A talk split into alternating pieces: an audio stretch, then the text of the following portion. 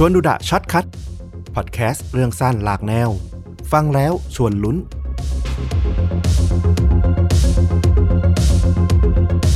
วันนี้อาจจะมาแบบไม่ได้ยาวเท่าตอนปกตินิดนึงนะครับผม เนื่องจากโอ้โห งานประจำถาโถมเข้ามามาก แล้วผมไม่มีเวลาทำข้อมูลที่สมบูรณ์ได้ และที่สำคัญถ้าเป็นเรื่องจริงยิ่งกว่าหนัง ตอนต่อไปมันจะเป็น episode ที่ 100 ด้วย คุณฟลุกอื้อหือเรียกว่าทุกคนรอคอยนะว่า ตอนที่หนึ่งร้อยจะมีอะไรพิเศษหรือเปล่า จริง ๆอะเตรียมเนื้อหาไว้แล้ว และมั่นใจด้วยว่าสนุก แต่ว่านั่นแหละ พอมันทำข้อมูลแปลให้สละสลวยไม่ทัน ผมเลยขออนุญาตนำเรื่องในสต็อกที่เตรียมไว้ที่ผมก็เชื่อว่าโอเคแหละ ได้ลุ้นระทึกเช่นกันมาเล่าก่อนแล้วกันเนาะเพื่อให้วันนี้เนี่ยไม่ได้ปล่อยผ่านไปเฉยๆเนาะคิดถึงคุณผู้ฟังอยากให้ยังได้รับฟังกันอยู่ ใครที่รอเราจะได้ไม่ผิดหวังด้วย อืม แล้วเรื่องราววันนี้เป็นแนวไหน ก็ต่อเนื่องจากตอนออกเดทสยองต้องหวีดจำได้ไหมที่ผมนำเรื่องราวสั้นๆ เกี่ยวกับการออกเดทสามเรื่องเล่าแบบสดๆ ตอนนั้นอืม ต้องบอกว่าเป็นเรื่องที่แบบฟังแล้วขนลุกยิ่งกว่าหนังผีหนังแบบเออเรื่องลึกลับเรื่องผีอีกนะ บางเรื่องนะโอ้โห ฟังแล้วขนลุกมาก ใช่เลยแล้ววันนี้ผมก็นำเอาอีกหนึ่งธีมมาถ่ายทอดให้คุณผู้ฟังได้รับฟังนะครับธีมวันนี้คือเรื่องราวเกี่ยวกับการอยู่บ้านคนเดียวอือหือนี่คุณเอามาต้อนรับ เพลงใหม่ของน้องอิงหรือเปล่าเนี่ย คุณอิง ชอบอยู่คนเดียวใช่ไหมเพิ่งปล่อยใช่มิวสิกวิดีโอเพิ่งไปวันปล่อยนี้เลย MV นั้นเนี่ยดูไปยิ้มไป แต่เรื่องของผมเนี่ย ฟังไประวังขนลุกไป โดยเฉพาะคนที่อยู่บ้านคนเดียวทั้งหลายอื้อหือผมแล้วหนึ่งอะเอาละไม่ให้เป็นการเสียเวลาขออนุญาตเริ่มต้นเรื่องแรกเลยแล้วกัน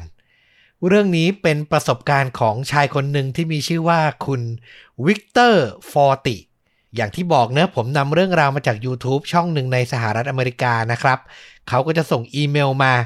ให้เจ้าของช่องเนี่ยถ่ายทอด ผมก็นำมาแปลมาเรียบเรียงอีกทีเนาะคุณวิกเตอร์เนี่ยก็เติบโตมาในครอบครัวที่มีสมาชิกทั้งหมด 5 คนด้วยกันครับ ก็คือคุณพ่อ คุณแม่ พี่ชาย ตัวคุณวิกเตอร์แล้วก็มีน้องสาวอีกหนึ่งคน เรื่องราวที่จะนำมาเล่าในตอนเนี้ย มันเกิดขึ้นตอนที่เขาเนี่ยอายุได้ 10 ขวบเท่านั้นเอง ส่วนพี่ชายเนี่ยอายุ 14 และน้องสาวเนี่ยเด็กมากอายุเพียง 5 ขวบเท่านั้นเอง มันเป็นคืนวันศุกร์ครับ ที่ทุกอย่างเริ่มต้นตามปกติ พี่ชายของคุณวิกเตอร์ด้วยความที่เริ่มโตเนาะก็จะออกไปเที่ยวเล่นกับเพื่อนๆ มืดค่ำแล้วก็ยังไม่อยากจะกลับ ส่วนตัวเขาเนี่ย นั่งเล่นเกม PlayStation อยู่ภายในห้องนอนของตัวเอง ที่บริเวณชั้น2ของบ้านอืมอยู่ดีๆครับกำลังเพลิดเพลินเล่นเกมอยู่ เขาก็ได้ยินเสียงแม่ของเขา กรีดร้องด้วยความตกใจ ต่อด้วยเสียงร้องไห้สะอึกสะอื้นอะ โอ้โห เราเป็นเด็กอายุสิบขวบได้ยินอย่างนั้นน่ะใจเสียเลยนะอืมวิกเตอร์ก็รีบวางจอยเกม แล้วก็วิ่งลงไปชั้นล่างเพื่อดูว่าเกิดอะไรขึ้น สุดท้ายเขาจับใจความได้ว่า ผู้เป็นแม่รับโทรศัพท์ แล้วพอได้ยินปลายสายอะแจ้งข่าวว่า พี่ชายของเขาอะถูกรถชน ตอนนี้อยู่โรงพยาบาลยังไม่รู้อาการแน่ชัดว่าหนักหนามากแค่ไหนอือหือได้ยินแค่นั้นน่ะ แม่ก็คือ ร้องกรีดร้องขึ้นมา แล้วก็ซุดตัวลงไป ร่ำไห้ทันที พ่อเนี่ยก็รีบเข้าไปประคองตัวแม่นะ ตกใจไม่แพ้กัน พอวางสายปุ๊บ มันก็เกิดความโกลาหลในบ้านขึ้น พ่อกับแม่เนี่ยคือพยายามจะตั้งสติ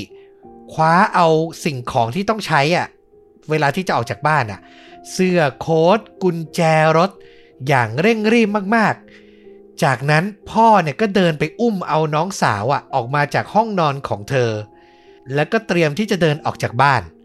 แม่เนี่ยหันมาถามวิกเตอร์นะว่า ลูกอะอยู่เฝ้าบ้านคนเดียวได้ใช่ไหม วิกเตอร์วัยสิบขวบก็ตอบว่าได้ครับ คือเอาจริง ๆ พ่อกับแม่ในส่วนลึกของใจอะไม่อยากจะเอาลูกสองคนน่ะไปด้วยเลย เพราะว่ากลัว กลัวว่าลูกอะจะไปเจอสภาพของพี่ชายคนโต ที่อาจจะดูไม่ดีสักเท่าไหร่ คือพ่อแม่ยังไม่รู้อะว่าเป็นตายไร้ดีอย่างไร ว่างั้นเถอะ กลัวลูกอาจจะไปเจอสภาพไม่ดีของพี่และเป็นภาพจำ ตัววิกเตอร์เองก็เล่าว่าตอนนั้นในใจเขาก็เป็นห่วงพี่ชายมาก แต่ก็ไม่อยากไปที่โรงพยาบาลสักเท่าไหร่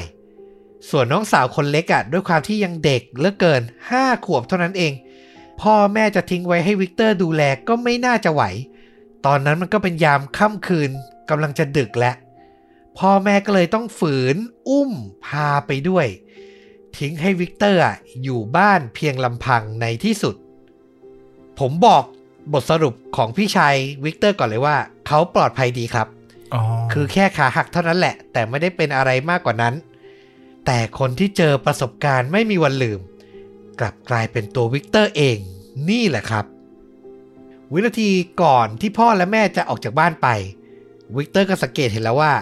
พ่อเนี่ยพยายามปลอบแม่นะว่าใจเย็นๆลูกของเราเนี่ยไม่น่าจะเป็นอะไรมากหรอก ซึ่งมันก็ได้ผลในระดับหนึ่งอะนะ คุณแม่ก็ดูจะใจเย็นมากขึ้น วิกเตอร์เนี่ยฟังพ่อพูดอย่างนั้นก็ดูจะคลายกังวลไปบ้าง พอพ่อแม่และน้องสาวออกไป เขาก็เดินกลับไปเล่นวิดีโอเกมต่อที่ห้องนอนส่วนตัวชั้นสอง เล่นไปได้2-3ชั่วโมงครับ ก็เริ่มจะดึกแล้วนะตอนนั้น เวลาเนี่ยเลยเที่ยงคืนไปแล้ว อยู่ดีๆวิกเตอร์ก็ได้ยินเสียงประตูบ้านด้านล่างเนี่ยเปิดออก มีคนเดินเข้ามา เขาก็ใจชื้นแล้วครับว่า โอ้โหพ่อแม่พี่ชายน้องสาวกลับมาแล้ว แต่ตอนนั้นน่ะ มันเลยเวลานอนเขาไปแล้วไง เลยเที่ยงคืนแล้ว กลัวว่าถ้าตัวเองอะ วิ่งปรากฏตัวออกไปอะ เดี๋ยวพ่อแม่จะว่าว่าทำไมยังไม่นอนอีกอืมเขาก็เลยค่อยๆ ปิดไฟห้องนอนลง ปิดเกม ปิดทีวี แล้วก็ไปล้มตัวลงบนเตียงนอน แต่ยังแอบเอาเกมบอยอะ ไปเล่นด้วยนะ คือน้องๆสมัยนี้อาจจะไม่รู้จักนะครับ เกมบอยก็คือเครื่องเกมเล็กๆ ขนาดใหญ่กว่าโทรศัพท์มือถือนิดหน่อย สมัยนี้ก็คือเล่นเกมผ่านมือถือเนาะถ้าสมัยเราเด็กๆ เนี่ยโอ้โหเกมบอยนี่คืออาวุธคู่กายของเด็ก ทั้งผู้ชายผู้หญิงเลย สนุกมากๆ หรือใครจะนึกถึงเครื่อง Nintendo Switch แบบไลท์นะ ที่แบบไม่ต้องต่อจอทีวีอะแบบถือเล่นน่ะก็ประมาณนั้นนะนะยุคนั้น อย่างนั้นเลยนะครับผม วิกเตอร์ก็นอนเล่น Game Boy ส่วนหูเนี่ยก็พยายามตั้งใจฟังไปด้วยว่าพ่อกับแม่คุยอะไรกันบ้าง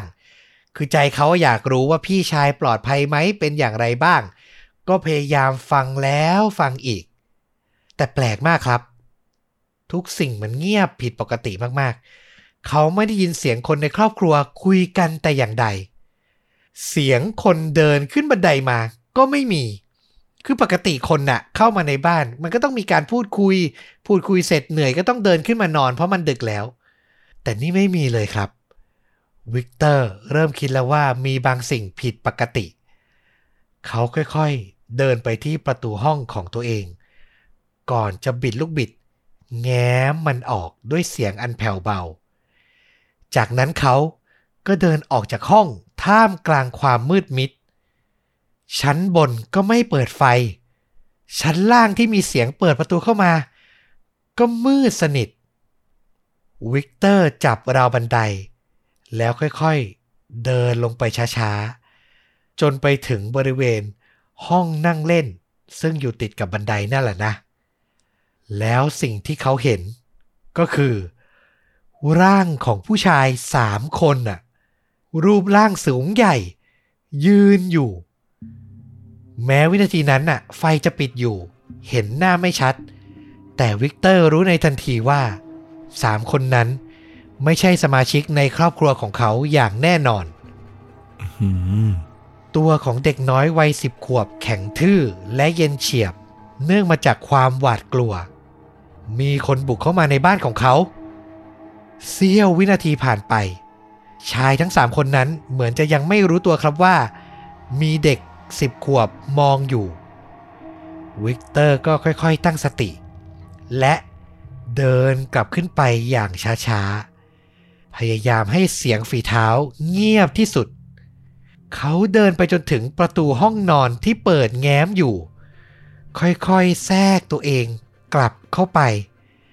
แล้วพยายามจะปิดประตูตามหลัง โดยตั้งใจว่าจะทำให้มันเงียบ ให้ไม่มีใครได้ยินเลย แต่ประตูมันค่อนข้างเก่า พยายามยังไง เสียงปิดประตูก็ยังดังออกมาครับ วิกเตอร์รู้ในทันทีว่าคนข้างล่างอะ ต้องได้ยินเสียงปิดประตูของเขาแน่ ๆ เด็กน้อยรีบพุ่งตัวไปที่ตู้เสื้อผ้า เปิดมันออกและแทรกตัวเข้าไปอยู่หลังกล่องเก็บของ และตะกร้าผ้าที่วางอยู่ทันที คือตู้เสื้อผ้าก็ลักษณะเหมือน ตู้เสื้อผ้าทั่วไปอะสองชั้น ชั้นบนแขวนเสื้อผ้า ชั้นล่างวางตะกร้าวางของอยู่ วิกเตอร์ก็เข้าไปซุกตัว หลบอยู่ในมุมมืด ให้รู้สึกว่าตัวเองอะ แนบเนียนที่สุด ตัวของเขาสั่นเทา หัวใจของเขาเต้นดัง มันเป็นเวลาไม่กี่นาที แต่เขารู้สึกเหมือนนานนับชั่วโมงครับ แล้วในที่สุดวิกเตอร์ก็ได้ยินเสียงประตูห้องนอนของเขา ค่อยๆเปิดออกอะ่ะวินาทีนั้น เขาได้แต่คิดในใจว่า หรือนี่เขากำลังจะตาย คือเขาคิดแค่ว่าถ้าชายปริศนาพวกนั้นเจอตัวเขา แน่นอนว่านี่จะจบไม่ดีแน่ๆ เสียงฝีเท้าปริศนาค่อยๆเดินเข้ามาในห้องนอนของวิกเตอร์ เขาไม่แน่ใจว่ามีคนเดินเข้ามาหนึ่งคน หรือว่าสองคน แต่เสียงฝีเท้านั้นค่อยๆ ขยับไปที่บริเวณเตียง จากนั้นก็มีเสียงสะบัดผ้าห่มให้เปิดออก เสียงทั้งหมดเงียบลงไปสักพัก เหมือนคนไปค้นหาแล้วเจอว่าไม่มีอะไรอยู่ใต้ผ้าห่มอะ จากนั้นเสียงฝีเท้าก็ค่อยๆ ขยับจากเตียง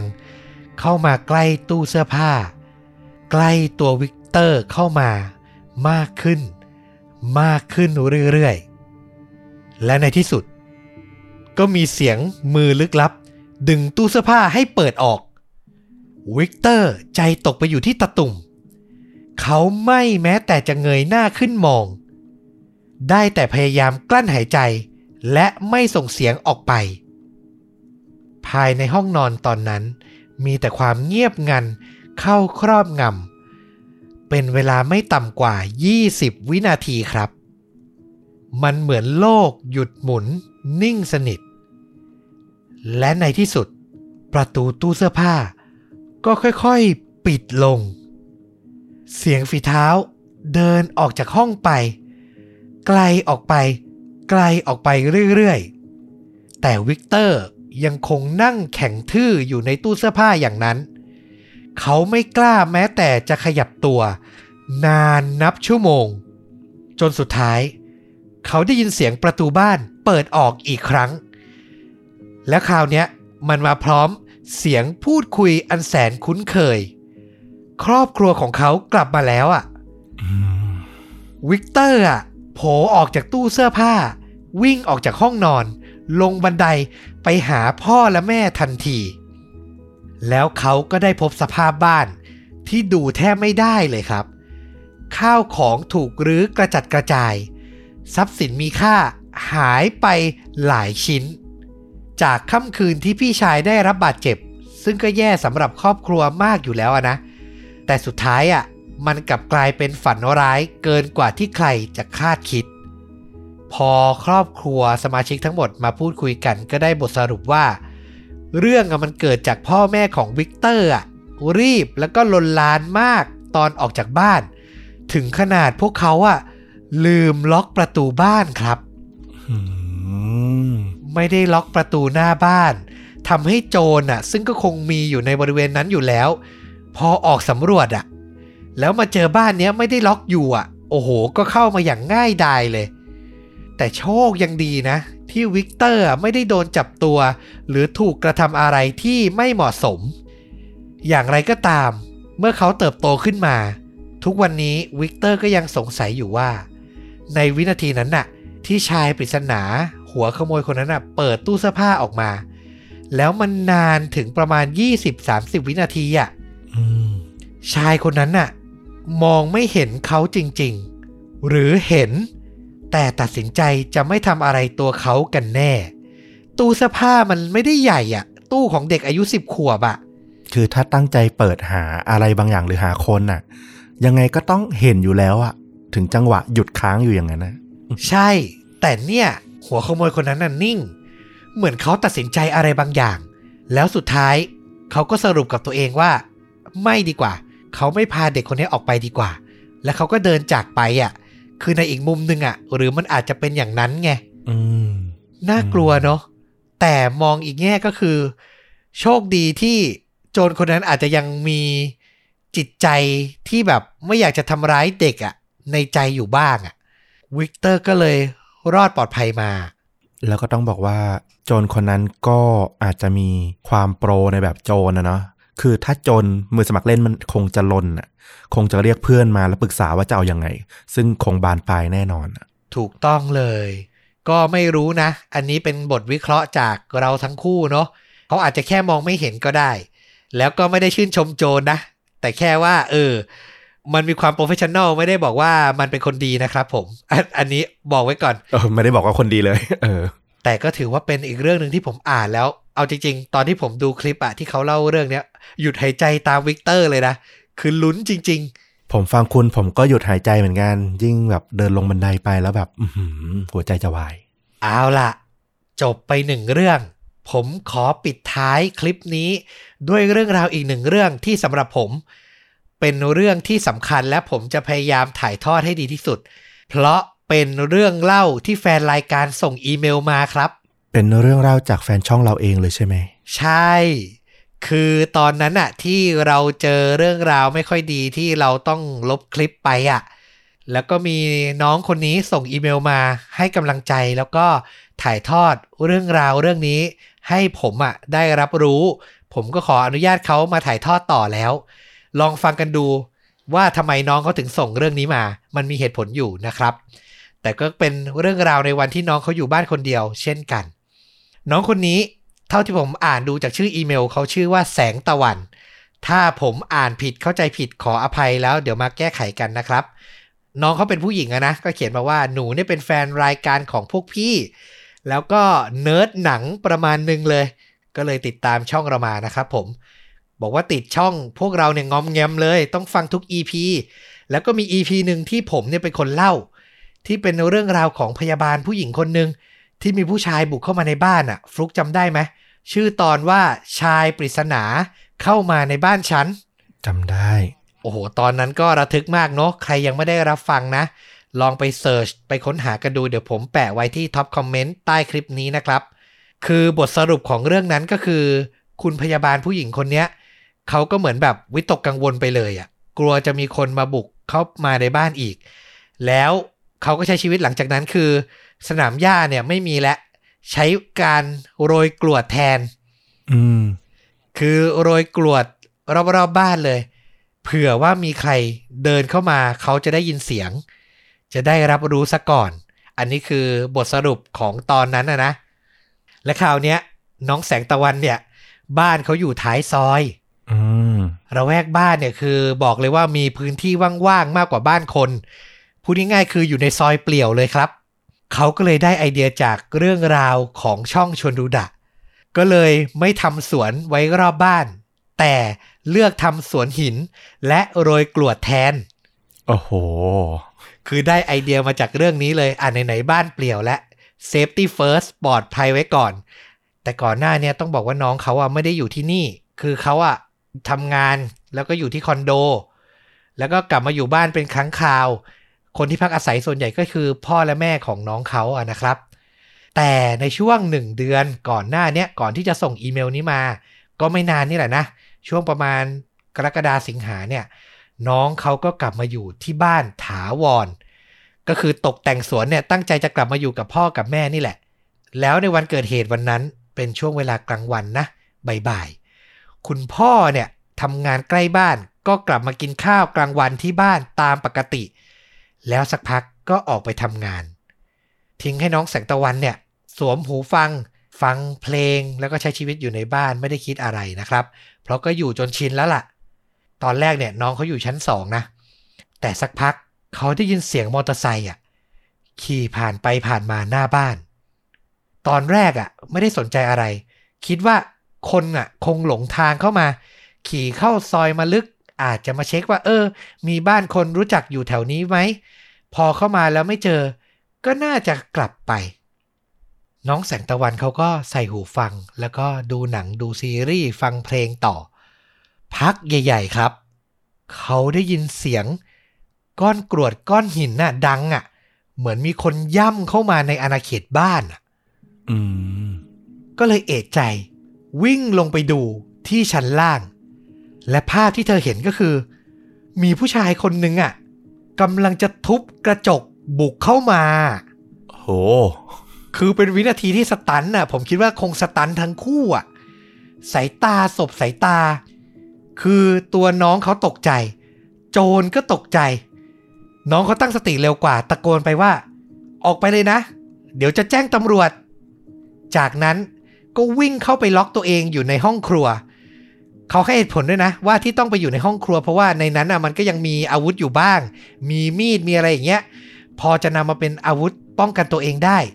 คือพอเข้าไปล็อกประตูปุ๊บก็แจ้งตำรวจเลยครับ สักพักน้องเขาก็ได้ยินเสียงรถมอเตอร์ไซค์ก็เลยคิดได้ว่าโจรน่ะกำลังจะหนีแล้วแน่ ๆเลย ก็เลยวิ่งออกมา โอ้โห อันนี้ใจกล้ามากนะ เป็นผมผมไม่กล้านะ น้องเขาวิ่งออกมา เห็นมอเตอร์ไซค์อะขี่ออกไปไวๆ ก็เลยยกมือถือขึ้นมา กดถ่ายทะเบียนไว้ได้ทันน่ะ โอ้โห ไม่ยอมแพ้จริงนะ เออ จริงผมชื่นชมมาก จากนั้นเขาก็วิ่งกลับเข้าไปหลบในครัวต่อ จนกระทั่งตำรวจเนี่ยมาถึง ก็มีการเปิดกล้องวงจรปิดดูครับ เห็นเลยนะว่าโจรอะ ขี่มอเตอร์ไซค์อะไปมา ดูบ้านเนี้ยอยู่หลายรอบแล้วรอจนกระทั่งพ่อของน้องเขาอะกินข้าวเสร็จแล้วก็กลับ ออกไปไปทำงานอะ ถึงจะบุกกลับเข้ามา คือวินาทีนั้นน่ะ โจรคิดว่าไม่มีใครอยู่บ้านแล้ว ไม่รู้ว่าน้องเขาว่าอยู่บริเวณชั้นสองโอ้โห แล้วก็โชคดีจริง ๆ ที่ไอการแต่งบ้านตามเรื่องเล่าของเราในครั้งนี้อะมันทำให้เขาอะปลอดภัยมาได้ฟลุกอืมน้องเขาบอกว่า นี่แหละ คิดว่าพวกพี่คงได้อ่านนะ หนูอยากขอบคุณพวกพี่ ถ้าพี่ๆไม่เล่าคดีเนี้ยหนูอาจจะไม่ได้ไอเดียนี้ก็ได้ วันนั้นหนูไม่ตกใจกลัวเลย มีสติแบบที่พวกพี่บอกในรายการตลอด ถ้าหนูไม่ได้ฟังสิ่งที่พวกพี่เล่า หนูอาจจะเป็นเหยื่อคนหนึ่งที่คนอื่นเอาไปเล่าก็ได้นะ สิ่งที่พวกพี่ทำมันมีความหมายมากนะคะ